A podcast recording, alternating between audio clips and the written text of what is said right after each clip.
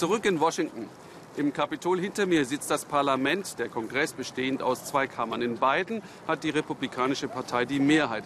Das macht das Regieren für Trump natürlich einfach.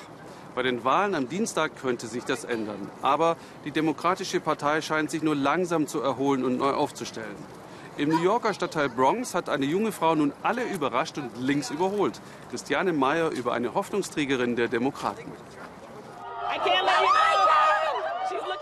Ganz New York sah zu bei diesem Überraschungssieg. Können Sie das in Worte fassen?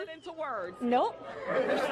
Die 28-Jährige hatte mal eben einen altgedienten Konkurrenten des demokratischen Establishments abgeräumt. My name is Alexandria Ocasio-Cortez. Die demokratische Sozialistin, wie sie sich nennt, hat ihren Wahlkampf in der New Yorker Bronx von unten geführt. Mit wenig Geld und viel Unterstützung von der Basis.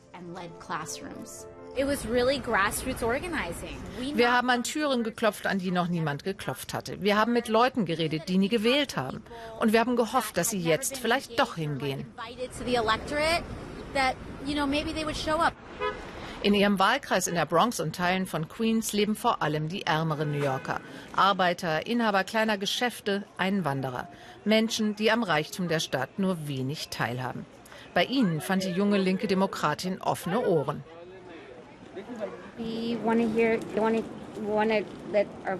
Wir wollen, dass unsere Stimme gehört wird. Als Latino-Frau und von einer Minderheit ist es sehr schwer. Wir freuen uns, wenn Frauen an der Spitze sind. Ocasio-Cortez kümmert sich nicht nur um ihren eigenen Wahlkampf, sie versucht vor allem, Frauen zu unterstützen.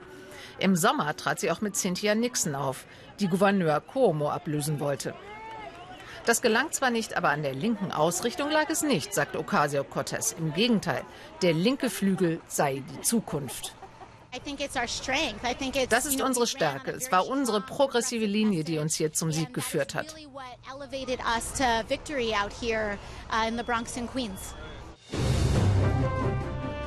Der Parteilinke Bernie Sanders hat nur Gutes über die junge Kandidatin zu sagen. Ihr Einsatz für Bildung, Krankenversicherung und die einfachen Arbeiter ringt ihm Respekt ab. Sie hat gewonnen, weil sie Ideen vertreten hat, die die Menschen bewegen. Sie hat eine Basiskampagne gefahren und sich fast kaputt gearbeitet. Campaign and she worked her tail off.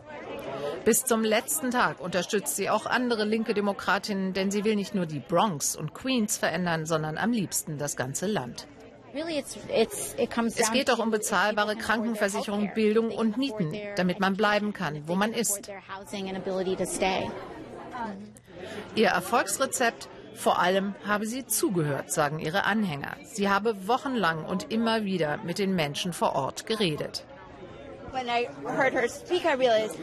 Als sie gesprochen hat, ist mir klar geworden, dass sie uns wirklich versteht. Alles, was sie sagte, spiegelt, was sie von den Menschen gehört hat. Aus der unbekannten Wahlkämpferin ist längst ein richtiger Medienstar geworden.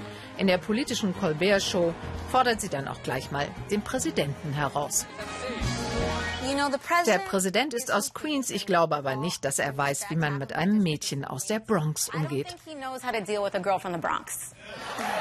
Die Chancen, dass er das herausfinden wird, stehen übrigens ziemlich gut.